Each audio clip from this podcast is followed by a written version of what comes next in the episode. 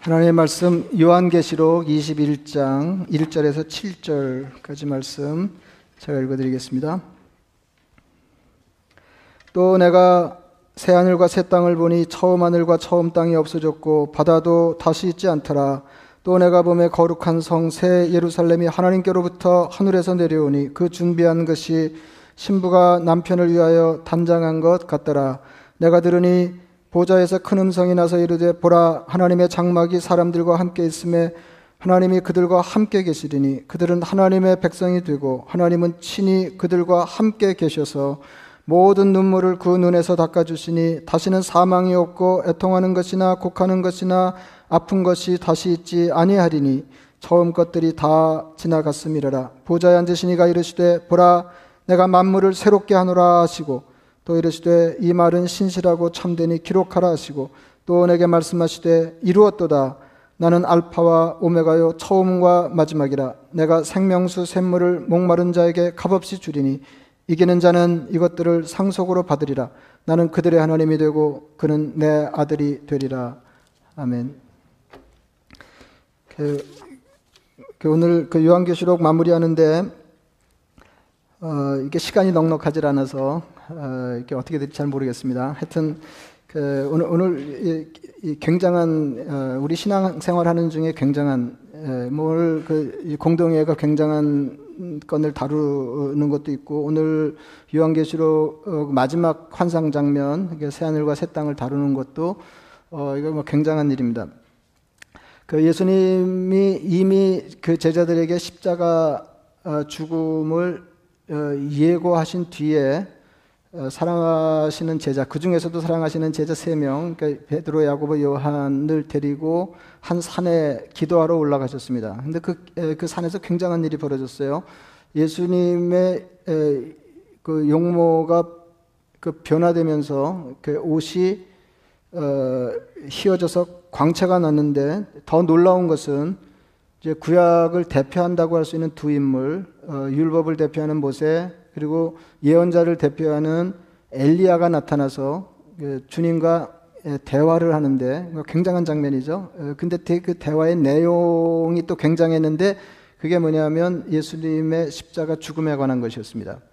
어, 그러니까 그, 그, 여러분 이제 보세요. 어, 이게 이제 이 굉장한 환상 장면, 그러니까 예수님의 변모, 그러니까 예수님의 부활 이후의 모습을 미리 보여주시는 것 같은 인상을 주는 어, 그런 환상 장면, 환상 장면이 있고, 그리고 그 환상 장면의 내용, 그러니까 대화 내용은 십자가 죽음에 관한 거죠. 그러니까 주님께서 이미 제자들에게 예고하시고 제자들이 황당하고 있을 즈음에 어, 구약을 대표하는 두 사람이 나타나서 주님과 그 내용으로 대화하심으로 어, 예수님의 죽음을 기정사실화하고 있는 것입니다. 예. 그러면은 그러니까 이럴 때 어떻게 해야 되나요? 이럴 때 그러니까 베드로가 정신을 못 차렸어요. 어, 너무 황홀해서 예, 너무 그 황홀해서 예, 주님 제가 초막 셋을 짓겠습니다. 그러니까 하나는 예수님 사시고 모세 살고 엘리야 살고 어, 그냥 여기서 살죠 이제 이렇게 했다는 겁니다. 어, 그러니까 이게 베드로가 사태 파악이 안 된 거죠. 근데 원래 베드로가 이렇게 어, 이렇게 사태 파악이 안 되는 사람은 아니거든요. 제가 뭘 기회 있을 때마다 말씀드리지만은 예수님의 제자들의 면면을 보면 대부분은 우리하고 별반 크게 다르지 않다 이런 느낌을 주는 그런 행태가 많은데 또 한편으로는 그 제자답다라고 할 만큼 통찰력이 있거나 결단력이 있는 예, 제자들의 모습도 우리가 아울러 어, 보고 있습니다. 어, 그 누가복음 5장에 보면 그 예수님께서 베드로를 부르시는 장면이 있는데 어, 이게 새벽에 저 베드로의 배를 빌려서 그 배를 바다에 띄워놓고 무태 있는 청중들을 향해서 말씀을 전하신 일이 있었습니다. 그거는 이제 아, 아주 이제 가보시면 알지만 아침에는 이 바다 쪽에서 무 쪽으로 육지 쪽으로 바람이 불기 때문에 이렇게 많은 청중에게 용이하게 이제 말씀을 전달하려고 그러면 이제 그 방법이 좋은 거죠. 그래서 베드로의 배를 빌리셨거든요. 말씀하시기를 마치시고 베드로에게 그 고기를 좀 잡았느냐 이렇게 물으셨습니다. 근데 주로 밤에 이제 고기가 잘 잡혔던 모양인데 밤새도록 수고했지만은 잡은 게 없습니다. 이제 이렇게 말씀드릴 때 예, 주님께서 말씀하시기를 깊은 데로 가서 그물을 내리라. 아, 그래서 그냥 말씀대로 그렇게 했더니 고기가 무진장 잡혔는데 얼마큼 많이 잡혔냐면 그물이 찢어질 정도로 배가 잠길 정도로 잡혔다는 거예요. 근데 베드로가 놀라운 게요. 어, 고기에 주목하지 않았어요. 그러니까 뭐 굉장한 경험, 경험이잖아요. 굉장한 경험입니다. 아, 이분 따라다니면 고기는 엄청 잡겠네. 자기 잡이 고, 기 잡는 건데요. 이분 따라다니면은 어, 신세 확 펴겠다. 이런 생각이 듬직한 장면에 베드로가 어떻게 반응하냐면 저는 죄인입니다. 주여 나를 떠나소서 이렇게 합니다. 예, 그러니까 주님의 면모와 어, 그에 비출 때 자기가 어떤 존재인지를 한눈에 알아차립니다. 그러니까 정말로 어, 그러니까 보통 사람 같으면은 혹할 수 있는 장면에 에, 정신이 말짱한 거죠. 어, 이거 굉장한 겁니다. 굉장한. 그러니까 베드로가 본래 그런 사람이다 이렇게 치부하기는 좀 어렵습니다. 그런데 오늘 이그저이 그러니까 그, 그 모세와 엘리야가 나타나서 예수님의 십자가를 이야기 나누는 이 황홀한 장면에는 베드로가 정신을 못 차리고 있거든요. 이건 뭘로 얘기하냐면 그만큼 이 장면이 이 광경이 압도적이었습니다. 베드로를 압도한 거죠. 그래서 어, 그 예, 예, 천막 세 개 짓겠습니다. 그럴 때 자기가 하는 말을 자기가 알지 못했다. 이제 이렇게 말할 정도였습니다. 그러니까 어, 이거는 그러니까 요한계시록의 치주하고도 같은 건데요. 어, 십자가 죽음이 역사적으로 영적으로 굉장히 의미 있는 사건이지만 제자들이 맞닥뜨리기에는 굉장히 부담스러운, 부담스러울 뿐만 아니라 절망을 안겨주는 그런 사건이었습니다. 어, 주, 님을 추종할 때 제자들, 이게 이제 이게 제자들이 탁월한 면모 중에 하나인데, 에, 에, 가진 걸 다 팔아서, 그러니까 모든 것을 버리고 주를 쫓았습니다 할 정도로 상해를 주님께 걸었거든요. 그, 그러는데, 그, 이게 잘 된 거예요. 그러니까 주님이 정말 굉장한 말씀하시고, 굉장한 일을 행하시고, 언제 예, 이스라엘의 왕으로 등극하셔도 조금 더 이상할 게 없을 만큼 대중들의 지지를 얻고 있을 그때. 그러니까 다시 말하면 어, 좋은 일만 남았을 때, 예, 그러니까 재미 볼 일만 남았을 때 주님이 나 죽는다 이제 이렇게 말씀하신 거죠. 어, 그, 그, 그런 그 제자들을 절망케 하는 십자가 죽음을 앞에 두고 주님은 십자가 넘어 주님의 부활 이후의 모습을 앞당겨 보여주심으로 어, 그 부활의 영광스러운 모습을 내다보면서 이 십자가 고난의 어려움을 넘어가도록 어, 그렇게 하셨는데 요한계시록의 취지도 그와 같다 하는 말씀을 그 이미 드렸습니다. 오늘 그 새하늘과 새 땅에 대해서 그 말씀드리고 요한계시록 설교를 마치려고 하는데 이것도 어, 제가 뭐 누누이 말씀드리지만은 특히 그 이렇게 광경이 압도적일 때 압도적일 때 이 압도적인 환상 장면을 통해서 무슨 말씀을 하시려고 하는지를 정확하게 잡을 수 있어야 된다는 거죠. 그러니까 광경에 압도되면 안 된다. 아, 이제 그런 말씀입니다. 여러분 이제 그 결국 그 새하늘과 새 땅은 뭐 우리가 익숙하게 쓰는 용어로 하자고 하면 이제 천국이라고 이제 바꿔 말할 수 있는데 우리가 흔히 알고 있는 천국은 죽어서 가는 어떤 곳입니다. 근데 그게 뭐 틀리지 않거든요. 천국이 있죠. 지옥도 있고 천국도 있고. 그러나 요한계시록은 천국이 어디 있다거나 어, 천국의 광경이 어떠하다 하는 것을 말하는 이상이다. 그러니까 천국에 관한 황홀한 이 광경, 어, 장소 묘사 이상의 것을 어, 성도들에게 예, 일러주고 있다. 우리는 그것을 그 바로 알아들어야 된다. 이제 그런 말씀입니다. 그러니까 요한계시록은 전혀 다른 방식으로 새로운 세상을 보여주고 있다는 것입니다. 어, 조금 전에 말씀드린 대로 오늘 제목도 그러한 것처럼 계시록은 그것을 새 하늘과 새 땅이라고 말합니다. 제가 읽어드리겠습니다. 또 내가 새 하늘과 새 땅을 보니 처음 하늘과 처음 땅이 없어졌고 바다도 다시 있지 않더라. 했어요. 새 하늘과 새 땅은 처음 하늘과 처음 땅이 없어지면서 어, 생겨난 것처럼 예, 말씀하고 있습니다. 어, 이어서 계시록은 새 하늘과 새 땅을 새 예루살렘이라고 말합니다. 2절입니다. 또 내가 보매 거룩한 성 새 예루살렘이 하나님께로부터 하늘에서 내려오니 그 준비한 것이 신부가 남편을 위하여 단장한 것 같더라. 새 하늘과 새 땅은 새 예루살렘인데 그 새 예루살렘이 하늘에서 땅으로 어, 내려오더라는 거예요. 어, 근데 그 모습이 예, 신부가 신랑을 위해서 단장한 것처럼 이렇게 아름다웠다 하는 거죠. 예, 천국은 하늘로부터 땅으로 내려오는 거예요. 우리 우리가 생각하는 이제 그 익숙하게 알고 있는 천국은 가는 곳 아니에요, 그죠? 가는 곳이에요. 그래서 어 근데 간다 온다를 신경 쓰실 게 없어요.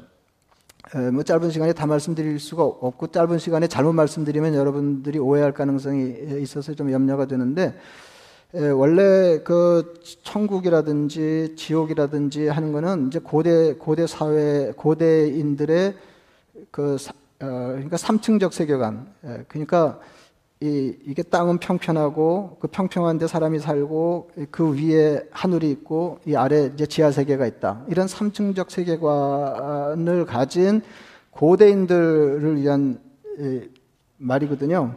그래서 하늘은 천국은 하늘에 있고 지옥은 우리 지난 시간에도 본 것처럼 무제경도 어, 어, 이렇게 끝, 끝간데 모를 정도로 깊은 구덩이 아니에요? 예, 거기에 이제 악한 세력들을 잡아놓고 어, 이제, 이제 벌을 준다는 건데, 어, 그 지옥이란 말도 마찬가지죠. 땅에 있는 옥이잖아요. 땅 속에 있는 옥 입니다. 네, 감옥, 감옥. 어, 근데 이제 이런 것들에 팔릴 게 아니다. 그래서 우리가 이제 익숙하게 알고 있는 거는 땅을 떠나서 하늘로 가는 것처럼 이제 이렇게 돼 있고, 뭐 그게 틀린다 할 수 없지만, 요한계시록은 예, 주안점을 어디다 두냐면은 새로운 세상, 도래하는 새로운 세상은 하늘과 땅이 만나는 거예요. 그래서 하늘이 땅에 내려와서 새 하늘과 새 땅을 대체하는 것인데 대체하는 것인데 여기서 중요한 게 뭐냐면 5절을 읽겠습니다. 한번 보세요.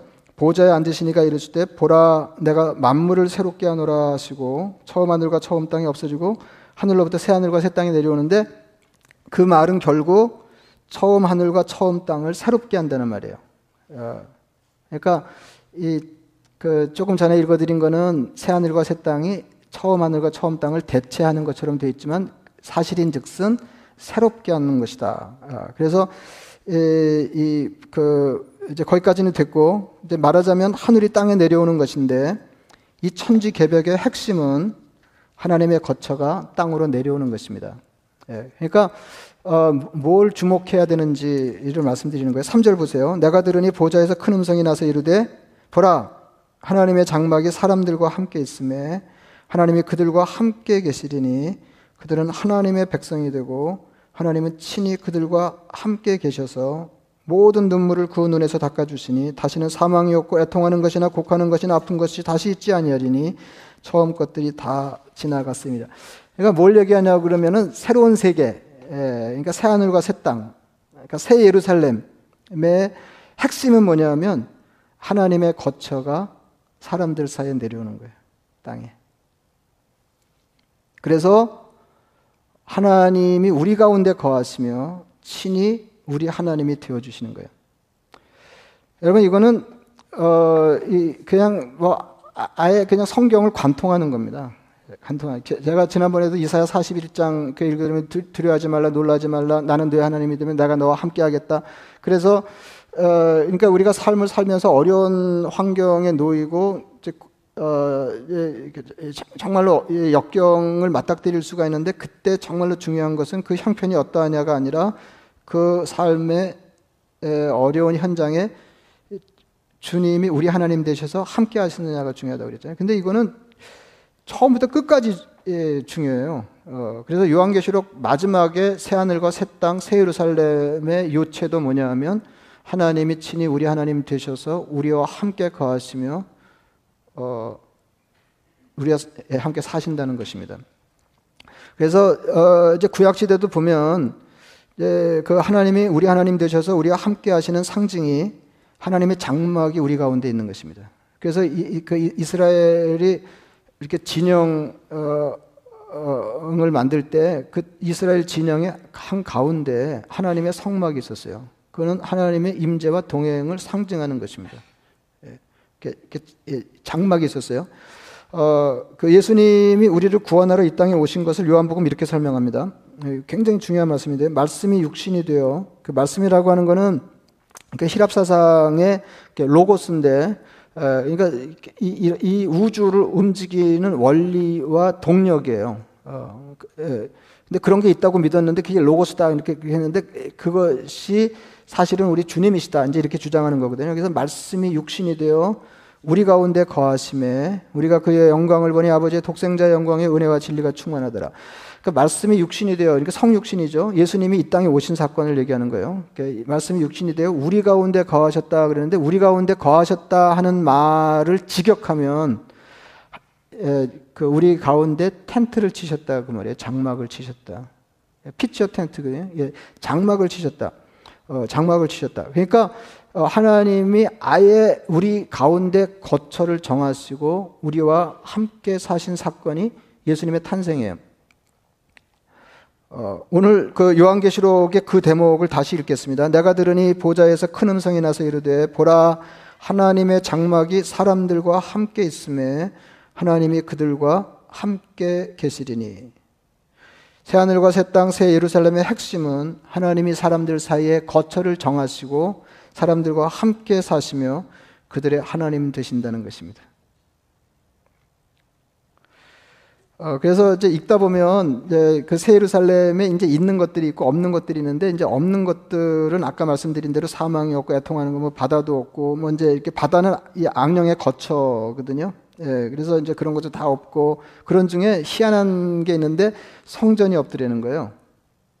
제가 이제 읽어드리겠습니다. 계시록 21장 22절인데요. 성 안에서 내가 성전을 보지 못하였으니, 그러니까 이 요한이 하나님의 새로운 세계, 새 예루살렘을 환상으로 보고 있는 중에 성전을 성전이 있나 이게 관심거리였을 거 아니에요. 예, 근데 성전이 없더라는 거예요. 성 안에서 내가 성전을 보지 못하였으니 이는 주 하나님 곧 전능하신 이와 및 어린 양이 그 성전이심이라 그랬어요. 예? 그 성전은 하나님을 만나는 곳인데 하나님이 아예 그들 사이에 거처를 정하시고 사시니까 따로 성전이 필요가 없는 거예요. 하나님이 성전이에요. 예. 그리고 이제 조금 더 나가면 더 놀라운 것은 하나님이 성전이시면 우리가 성도들이 성전이에요. 성, 성도들이. 성도들이. 그래서 오늘 정말로 중요한 건 뭐냐면 하나님이 이 환상을 통해서 정말로 말씀하시려고 하는 것은 새 예루살렘이 성도들이라는 겁니다. 그러니까 성도들이 성전이고 성전일 뿐만 아니라 예루살렘은 지금 왕의 도성이잖아요. 하나님의 도성이 된 거잖아요. 새 예루살렘이. 예? 근데 그 새 예루살렘이 성도들이라는 거예요. 그러니까 하나님이 새 예루살렘에 거처를 정하시고 내려오셨다고 하는 것은 성도들 사이에 내려오셨다는 겁니다. 21장 9절을 보겠습니다. 일곱 대접을 가지고 마지막 일곱 재앙을 담은 일곱 천사 중 하나가 나와서 내게 말하 이르되 이리 오라 내가 신부 곧 어린 양의 아내를 내게 보이리라고. 그러니까 어린 양은 예수님이죠. 어, 어린 양의 아내, 어린 양의 신부는 누구예요? 성도들이에요. 성도들이에요. 어, 내가 어린 양의 아내를 내게 보이리라 하고 성령으로 나를 데리고 크고 높은 산으로 올라가 뭘 보여주냐면 하나님께로부터 하늘에서 내려오는 거룩한 성 예루살렘을 보이니 하나님의 영광이 있어 그 성의 빛이 지극히 귀한 보석 같고 벽옥과 수정 같이 맑더라 했어요. 이거 지금 알아들으신 거죠? 어? 내가 어린 양의 아내를 내게 보여주겠다. 그래서 그 보여주세요. 그리고 따라갔더니 높은 데 올라가서 뭐를 보여주셨어요? 새 예루살렘을 보여주셨다는 거죠. 하늘에서 내려오는 새 예루살렘을 보여줬다. 그러니까 이건 무슨 말이에요? 성도들이 새 예루살렘이라는 거죠. 어린 양의 아내가 새 예루살렘이에요. 다시 말하면 성도들이 새 예루살렘이에요.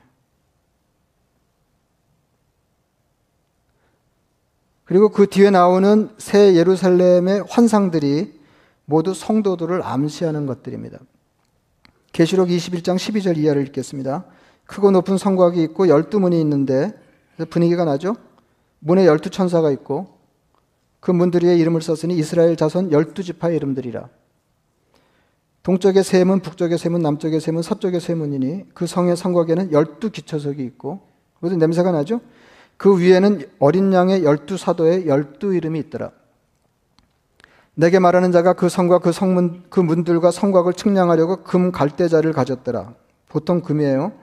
예, 그 성은 네모가 반듯하여 길이와 너비가 같은지라. 그 갈대자로 그 성을 측량하니 만 이천 스타디온이요 길이와 너비와 높이가 같더라. 그 성곽을 측량함에 144 규빗이니 사람의 측량고 천사의 측량이라.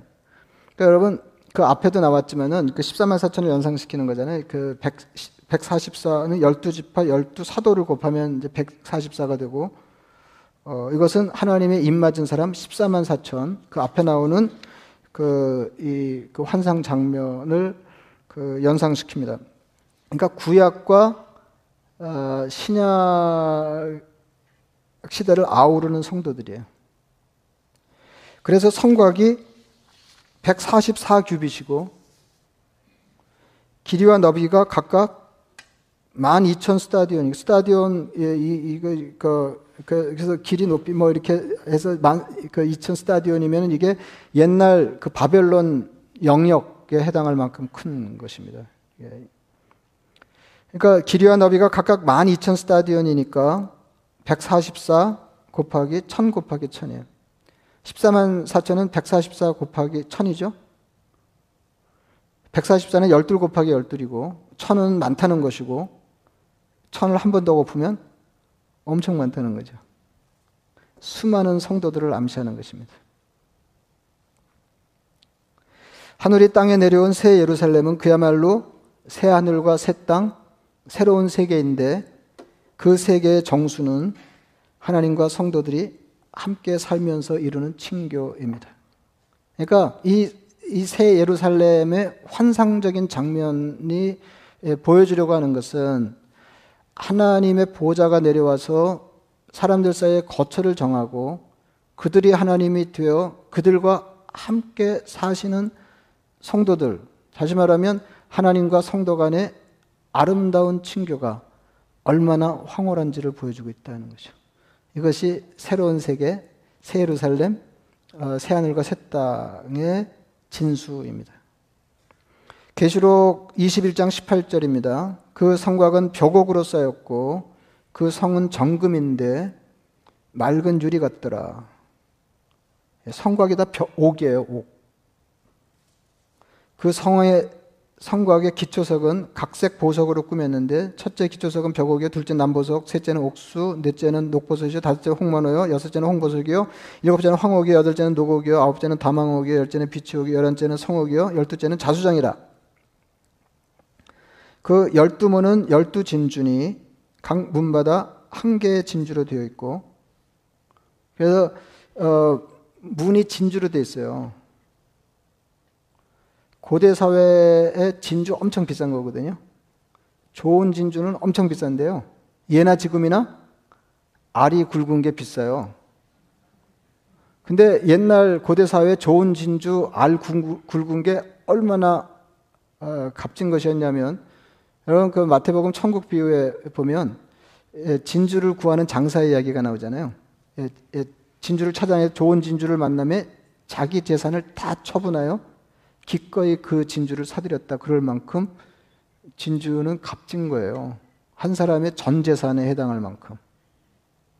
근데요, 이렇게 문 하나가 한 진주 하나로 돼 있어요.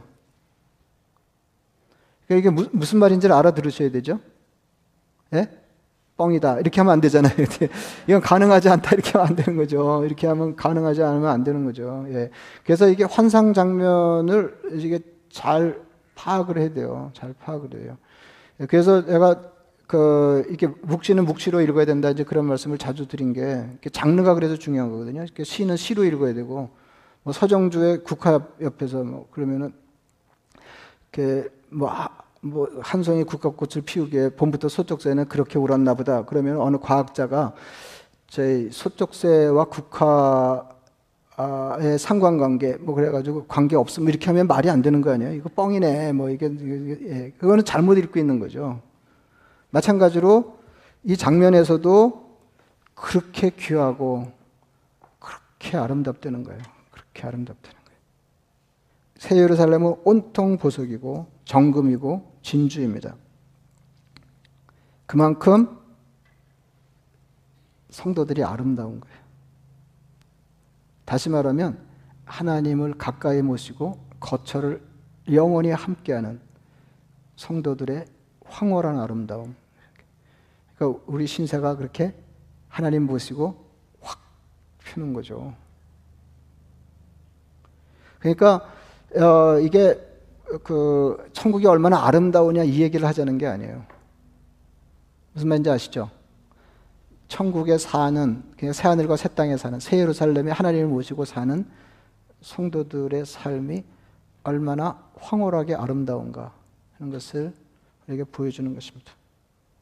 주님이 오시면 이 모든 것들이 이루어집니다. 계시록 21장 6절입니다. 또 내게 말씀하시되 이루었도다. 나는 알파와 오메가의 처음과 마지막이라. 내가 생명수 샘물을 목마른 자에게 값없이 주리니 이기는 자는 이것들을 상속으로 받으리라. 나는 그의 하나님이 되고 그는 내 아들이 되리. 상속의 내용이 뭐예요? 정말로 중요한 거 예? 하나님이 내려오셔서 우리 우리 삶에 안겨주시는 것의 핵심이 뭐예요? 하나님이 우리 하나님 되시고 우리는 그분의 아들 되는 것이다. 그러나 두려워하는 자들과 믿지 않는 자들과 흉악한 자들과 살인자들과 음행하는 자들과 점순가들, 우상성배들과 거짓말하는 모든 자들은 그러니까 하나님을 대적하는 자들은 불과 유황으로 타는 못에 던져지리니 이것이 둘째 사망이라. 그래서 요약하면 주님이 오시면 성도들은 어, 그러니까 신앙을 지킨 성도들은 이렇게 좋은 세상에 살게 되고 하나님을 대적하는 자들은 모두 불못에 던져질 것입니다. 그러니까 주님이 오시면 이 모든 일이 이루어져요. 근데 이제 문제는 뭐냐면 그 사이에 예상되는 환란이 있다 하는 것입니다. 예상되는 환란. 그래서 어, 성도는 성도는 그 환란 너머에 환상적인 하나님과의 교제를 어, 그리면서 어, 그 어려움을 넘어다니면서 유혹에 지지 않고 위협에 굴하지 않고 끝끝내 신앙을 지켜 이기는 자가 되라 하는 것이 요한계시록의 메시지입니다. 이것들을 증언하신 이가 이르시되 예수님이죠. 내가 진실로 속히 오리라 하시거늘 아멘 주 예수여 오시옵소서. 그래서 우리는 그 환란이 우리 앞에 가려놓여 있음에도 불구하고 이 환상적인 하나님과의 교제를 바라보면서 주님이 속히 오실 것을 소원하게 되는 것입니다. 말씀을 생각하시면서 기도하겠습니다.